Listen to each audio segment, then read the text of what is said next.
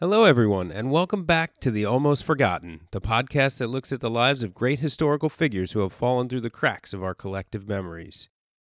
It's season five, and we're starting a little late. I think we can all agree that the blame falls mostly on the shoulders of Philip II of Spain. But other than the lateness, we'll try to go as we usually do. We'll go through about 10 episodes, give or take, and I'll release one every other week once I start. That would be now until we finish the season. Then I'll crawl back into my almost forgotten hole and start writing and researching for the next season. To kick off this season, we'll look at the Sumerians and at Ur-Nammu, one of the great kings of the Neo Sumerian Empire. He helped restore native dominance in Sumer after centuries of foreign rule. He instituted reforms and he rebuilt the Sumerian infrastructure helping to usher in the final era of Sumerian rule in Mesopotamia. Maps and images can be found on the website almostforgotten.squarespace.com. And if you have any questions or comments, you can email me at almostforgottenpodcast.gmail.com or find me on Twitter at the almost forgot. And with that, let's get right into it. This is season 5, episode 1 Ur-Nammu, and this is the Almost Forgotten.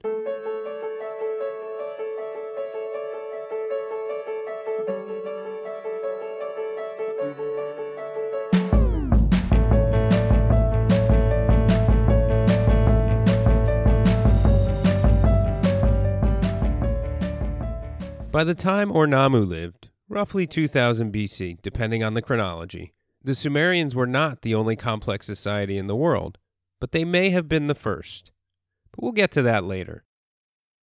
The heartland of Sumer was really southern Mesopotamia, what would essentially become Babylonia in the following millennium, today's central and southern Iraq. But its direct influence spread further up the Tigris and Euphrates into northern Iraq and Syria, and as far as the Mediterranean coast. Further west at the time Ur-Nammu lived, most of Europe was made up of people in Neolithic, pre Bronze Age cultures. The Minoans of Crete, however, had an advanced society, a Bronze Age civilization that traded throughout the eastern Mediterranean. The Hittites had probably just arrived in Anatolia, a region with advanced farming and bronze working, but probably not what we would think of as a complex civilization. To their south, Syria did have more complex city states, heavily influenced by the Sumerian civilization, if not actually controlled by them. Assur was one of these cities, and the old Assyrian Empire is considered to have started around this time. The old kingdom of Egypt had already crumbled, the pyramids already built, and the Middle Kingdom was beginning to reunite the cities of the Nile. To the east, the Harappan or Indus Valley civilization also had a complex state, based in modern day Pakistan and western India. The Bronze Age had really just emerged in China around the Yellow River Valley. They were probably still a few hundred years away from really becoming an urbanized civilization. And in the Western Hemisphere, while Mesoamerica hadn't yet progressed beyond simple farming societies, the Norte Chico civilization had emerged in Peru, Norte Chico had been flourishing for over a thousand years with advanced irrigation techniques and urban centers. Back to Sumer in southern Mesopotamia. To its east lay mountainous territory in today's southeastern Iran, known as Elam. According to Henry Freeman in his Sumerians, A History from Beginning to End, quote, Elamites were heavily influenced by Sumer, yet they had a distinct language and were not politically part of Mesopotamia.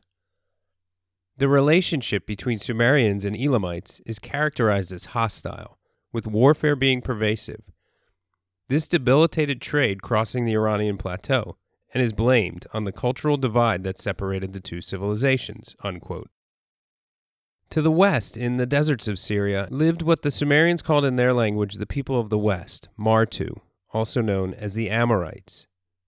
To the north were the Syrian city states that rivaled those of Sumer, the only early Sumerian ruler we know much about is Gilgamesh, probably a real king of Uruk who reigned sometime in the first half of the third millennium BC. He's a little too well known for this podcast, though, but I can still talk a bit about the world he lived in. as we describe what the heck Sumer was and bring us to present day. Present day for our story, that is, a little over 4,000 years ago, somewhere around 2000 BC. The gathering of people together into cities is what really started what is defined as civilization, as opposed to what is defined as culture. And Sumer was one of the first, maybe the first place where this happened. The Sumerians, the early ones at least, didn't call themselves Sumerians. That was an Akkadian name. And when Akkadian became the lingua franca of the region, it sort of stuck. Or at least it stuck for like 4,500 years so far. The original Sumerians, as far as we know, used the term Sag-Giga, which means something like black headed or black haired people. Throughout the third millennium BC, the dawn of the Bronze Age, trade networks sprang up not only to move bronze, as well as the copper and tin needed to make it, but other goods too. We actually mentioned this a bit in the episode on Suppiluliuma and the Hittites. Karum, derived from the Sumerian word for port, were Akkadian and Assyrian trade districts set up in central Anatolia to facilitate these networks. This trade may have also helped influence cultures and civilizations outside of Sumer, spreading ideas and technologies north into the Caucasus, west to Anatolia, and to Egypt, perhaps into Nubia and Ethiopia as well, and east into Elam and beyond.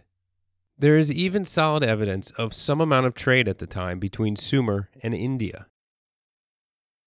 There have been objects from the Sumerian city of Ur found at the Indus Valley civilization sites in today's Pakistan, and trade between the two may have mostly flowed through the island of Bahrain in the Persian Gulf.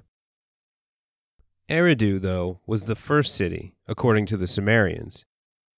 From their perspective, Eridu was the first city in the world, and as Paul Krivacek writes in his book Babylon, Eridu was the place where, quote, all ancient Mesopotamians knew that civilization had begun, unquote.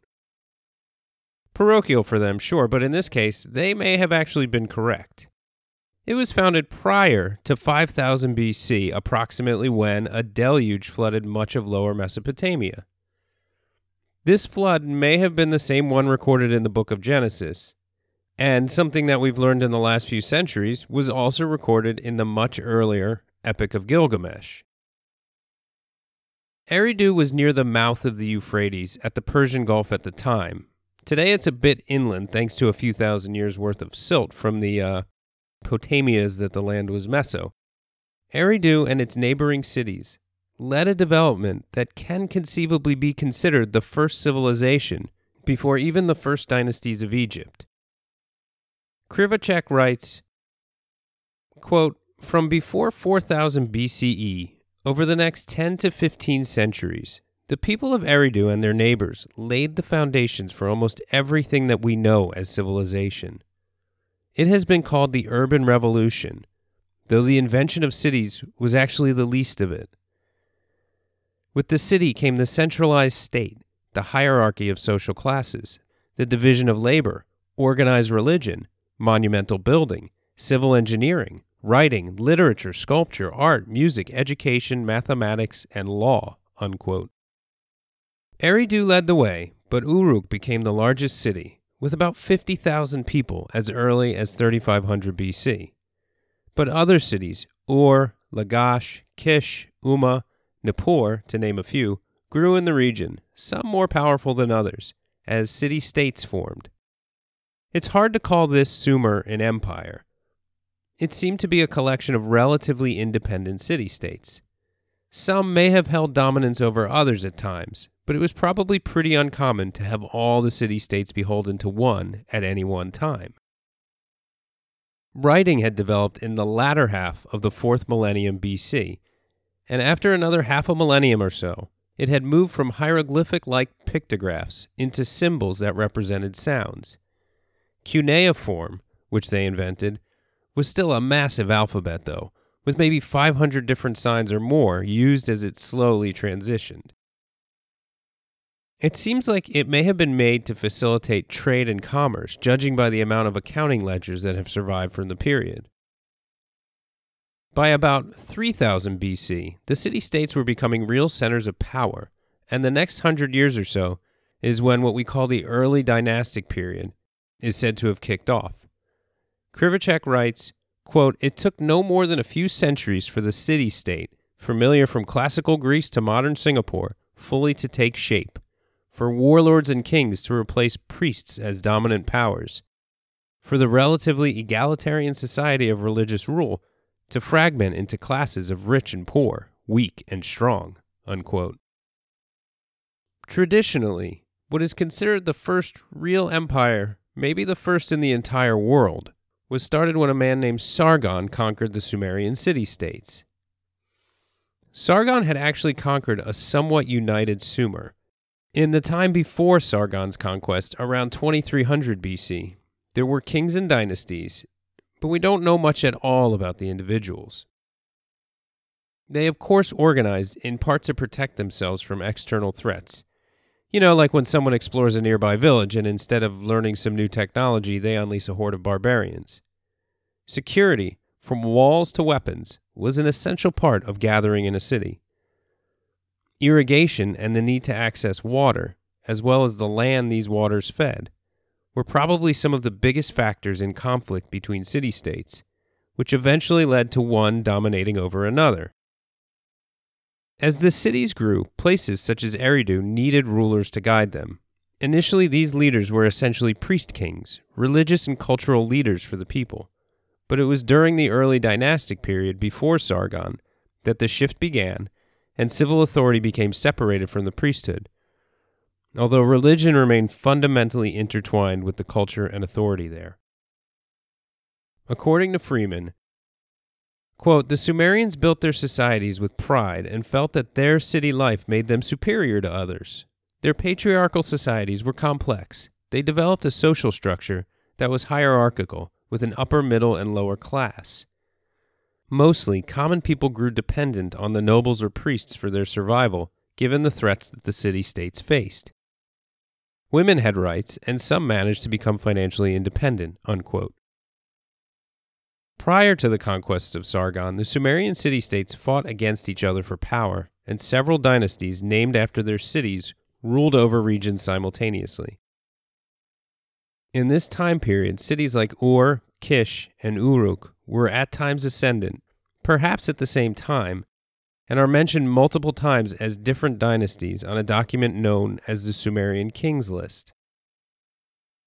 More than one of these kings did rule over the whole region, or close to it. Lugal Anamundu, who lived in the 2400s, was named King of Sumer on the list, and he is recorded to have conquered the entire world, which, who knows, but it probably meant Sumer. But even if he was able to subjugate the Sumerian city states, this unity disintegrated after he died. In maybe the late 2300s BC, a king named Lugal Zagesi ruled first from the city of Umma when he launched an attack on their nearby rival city of Lagash. He soon was able to conquer, or at least obtain the submission of several other major city states, including Kish, Ur, Nippur, and Uruk. He established dominance throughout much of Sumer, and perhaps some beyond. Although anything beyond Sumer, like north in Syria, may have really been more alliances than direct or even indirect rule. In conquering Kish and ousting their king, though, he made a new enemy. Supposedly the cupbearer to the king of Kish, Sargon somehow took over Kish at the northern edges of Sumer, and then he took the rest of Lugal Zaggisi's empire as well as Lugal Zaggisi himself at Uruk. Sargon, or Sargon the Great, had established the Akkadian Empire, named after the city he founded as his new capital. He wasn't Sumerian himself, it seems. He spoke a Semitic language that is now called Akkadian, although it probably wasn't at the time since he hadn't founded Akkad yet, but hey, you never know. Even if nothing really did before, his certainly fits any definition of an empire, and it lasted over 150 years from when he started taking Sumerian city states to when it finally collapsed.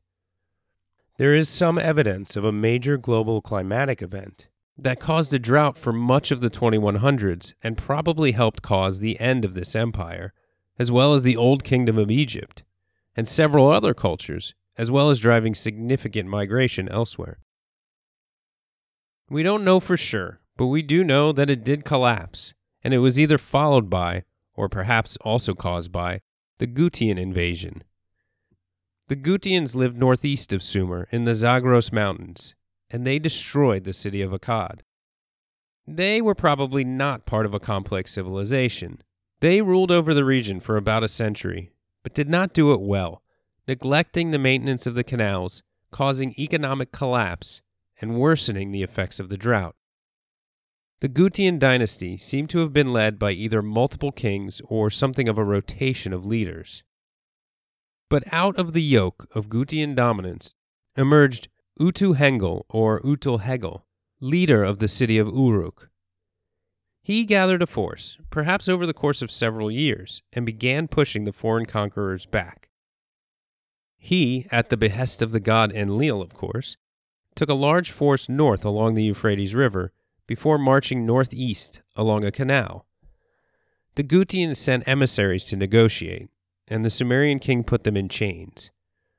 Then, according to the victory of Utuhengel, which was found on a cuneiform tablet, he encountered the Gutian army and, quote, he laid a trap there behind the Gutian. Utuhengel, the mighty man, defeated their generals. Then Tiragan, the king of Gutian, ran away alone on foot. He thought himself safe in Dabrum, where he fled to save his life. But since the people of Dabrum knew that Utuhengel was a king endowed with power by Enlil, they did not let Tiragan go. And an envoy of Utuhengel arrested Tiragan together with his wife and children in Dabrum. Unquote.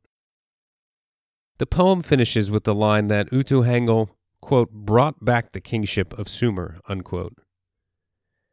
It is probably in his lifetime that the famous Sumerian Kings List was first compiled, as a way to legitimize his rule. After expelling the Gutians, he wanted to restore the administrative capabilities of the Akkadian Empire. He almost certainly appointed governors, perhaps even keeping some that had worked for the Gutians but had properly submitted to him. Ur-Nammu was his leader in the city of Ur. He was also Utul-Hengel's son in law. What we don't know is which one of those titles came first. It's entirely possible that he was some sort of sub king, head of that city state, before a marriage of political alliance to Utu-Hengel's daughter. But most seem to believe that he may have even been an outsider to the city of Ur, appointed by the king. Maybe he fought alongside Utu-Hengel at the battle that defeated the Gutians. Even as a deputy to the great king, Ur-Nammu tried to start his career as a conqueror early on. Archaeologists have found little cones with writing on them, marking the border between the cities of Lagash and Ur after a boundary dispute during Utu-Hengel's reign. It infers that the man of Ur was the aggressor in the dispute, and Utu-Hengel had to step in to calm things down. But Utu-Hengel died by some dates 2048 BC, but in general about six or seven years after he kicked out the Gutians. He was inspecting a dam and was killed in an accident. This seems a bit ironic, as surely some of the driving force behind his victories were pushback from how much the Gutians had let the country's infrastructure waste away. And this didn't just mean canals, it meant the dams too. Now, although it is possible that the boundary dispute had made Ur-Nammu consider or even start rebelling against his father in law, we don't have any evidence of that. We only know that after Utu-Hengel's death, down in Ur, Ur-Nammu saw an opportunity. Ur was another powerful Sumerian city. It had been the dominant city state several times during the early dynastic period. The city itself was on, or very close to, the banks of the Persian Gulf at the time. Like Eridu, it's now tens of miles inland. Ur-Nammu quickly turned his attention to Uruk, essentially the capital of this new Sumerian wannabe empire, and he took it. How? No idea. We haven't found any records with details of this. It's fair to speculate that, considering Utu-Hengel died in an accident less than a decade after beginning his reign, there might not have been a solid succession plan. The extant sources say that Ur-Nammu took Uruk by conquest, but don't mention any sort of actual war. So he probably wasn't named heir by his father in law and just peacefully walked into Uruk and donned the crown. Maybe he went up there with some troops, but whether he fought an actual conflict or was just welcomed in by a disorganized group of Urukites or Urukians or whatever, anyway, he was the man now. Ur-Nammu had to conquer the cities of Sumer beyond just Uruk, although it is likely that many submitted to him once they saw he was powerful enough to take and keep the other cities. We do know that he defeated Namakni, the ruler of Lagash. That probably felt pretty good after previously getting the smackdown from Utu Hangul on the border dispute with Lagash. But there were other cities that were stronger and bigger threats to his new empire.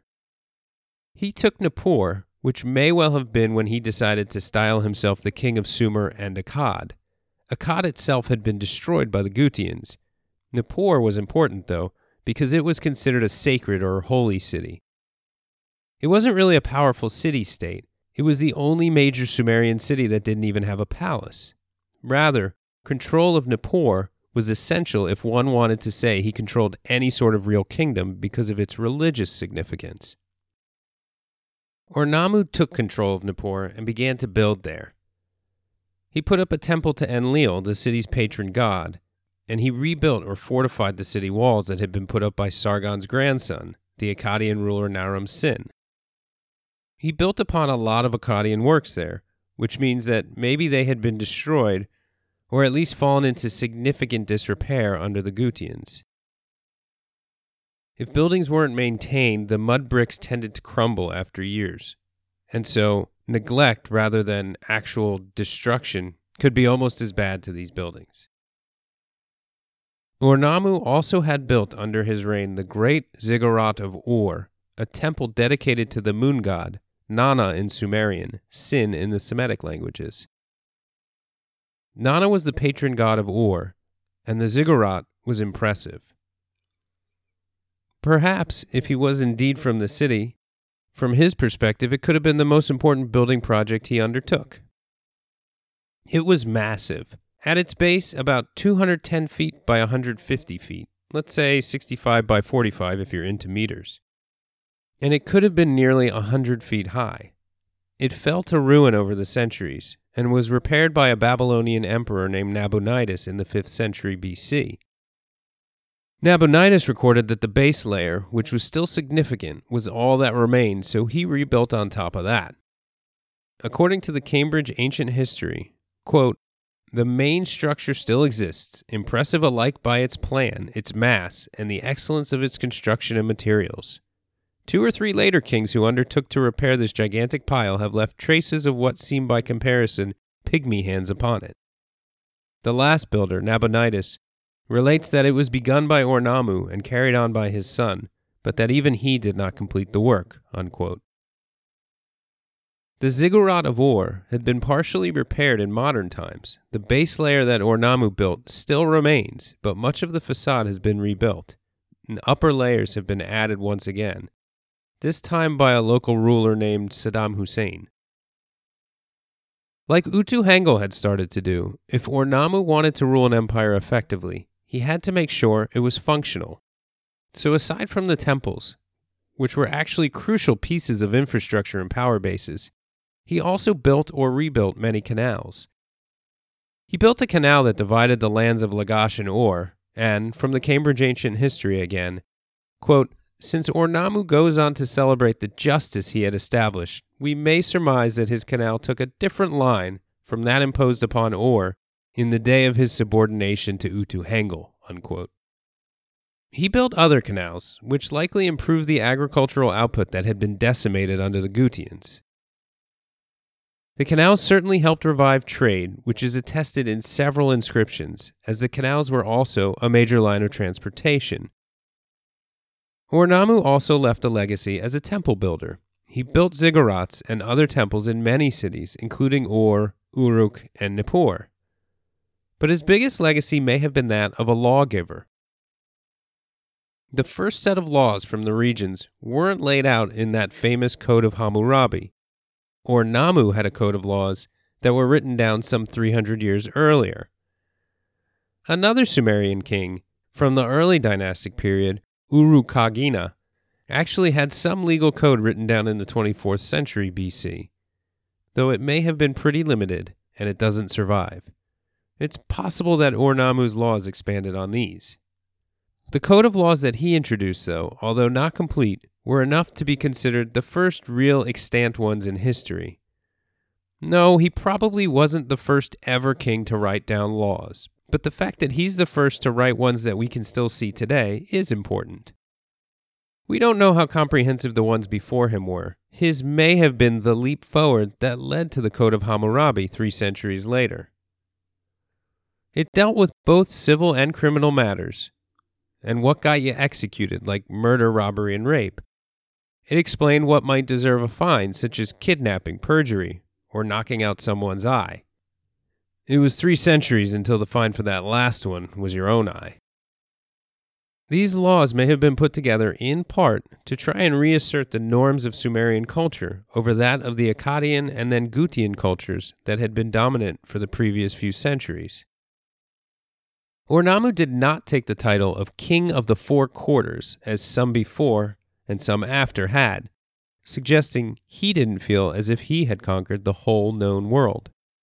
The Four Quarters, by the way, were Sumer in the south, Elam in the east, Syria and the Amorites in the west, and northern Mesopotamia in the north. Of course, there is some disconnect here because we know they had trade with people from beyond these regions and must have known of the existence of a world beyond the four quarters. Ur-Nammu died probably after being mortally wounded in battle against the Gutians, who were still a threat. We know of his death thanks to a poem known as The Death of Ur-Nammu and his descent into the underworld. It was probably written not long after he died, maybe by someone who knew him or at least lived under his rule we can presume the poet knew a thing about the first subject, and we can probably assume he didn't know much about the second. According to Samuel Noah Kramer in his article for the Journal of Cuneiform Studies, it begins by detailing how fearful and sorrowful the people of Sumer and Akkad were at the news of the king's death. Then, quote, there follows a poorly preserved passage that probably concerns the manner in which the king died, he had, it seems, been wounded and killed in battle, and later brought to Ur for burial. Unquote. Ur-Nammu descends to the underworld, as the title of the poem suggests, and he starts meeting gods. Here's a little bit of the translation. Quote, Ur-Nammu, they announced to the people, a tumult arose in the netherworld. The king slaughters oxen. They seated Ur-Nammu at a huge banquet.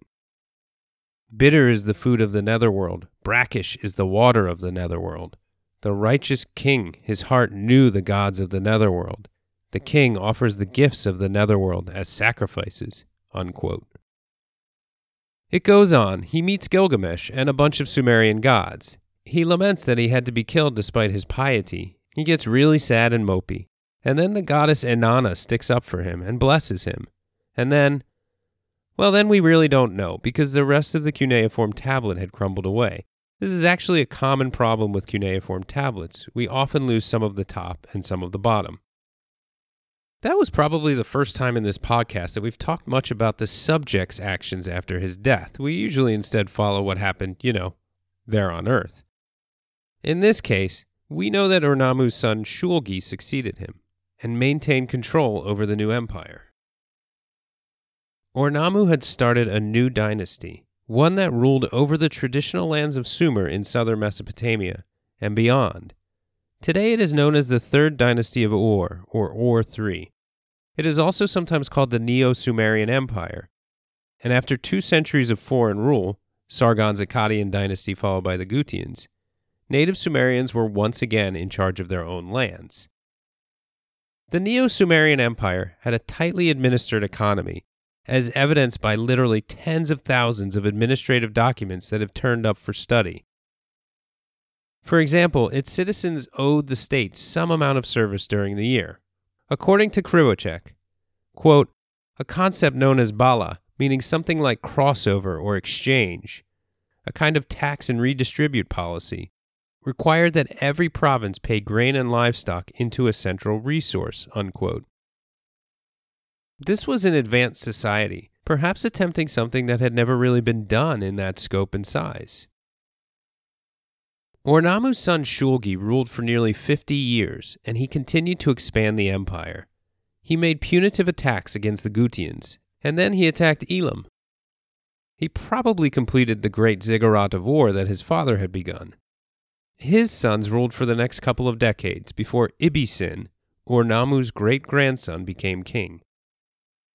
In his almost 25 years of rule, repeated attacks from the Amorites in the west began to wear on the cohesion of the empire. The cities on the edge of the empire stopped sending in taxes early on in his reign. A decade in, the Bala system had broken down, and eventually, distant city states declared independence. The Amorites began to take cities, and soon Ur was ruling over a much smaller area. But the actual end of the empire came from the east, when the Elamites sacked Ur and dragged Ibbi-Sin back with them. At its height, the dynasty that Ur-Nammu founded ruled all of Sumer and most of the Fertile Crescent. Their power stretched from Ur and Eridu near the Persian Gulf, up the Euphrates and Tigris, to cities such as Nippur, Kish, Babylon, and Akkad, further up the Euphrates into Syria, to former capitals of rival kingdoms such as Mari and Ebla, and maybe all the way to Byblos on the shores of the Mediterranean. According to Freeman, quote, Ur-Nammu made cultural advancements a goal of his administration and maintained a peace so that the arts and technology could flourish. After Utul had pushed the Gutian invaders out of the heart of Sumer, Ur-Nammu was the one who really turned this new kingdom into a large empire. He helped extend the territory and he incorporated the reforms needed to keep his new dynasty in charge for over a century. And really, for the last time before the Semitic cultures like the Kassites in Babylon and the Assyrians up north became dominant, Ur-Nammu rekindled the Sumerian culture's power. I hope you enjoyed this episode. Next time, we'll move ahead over 13 centuries and move a little bit west into Africa to talk about a conquering outsider who united an ancient civilization and set up a new dynasty of his own. Thanks for listening.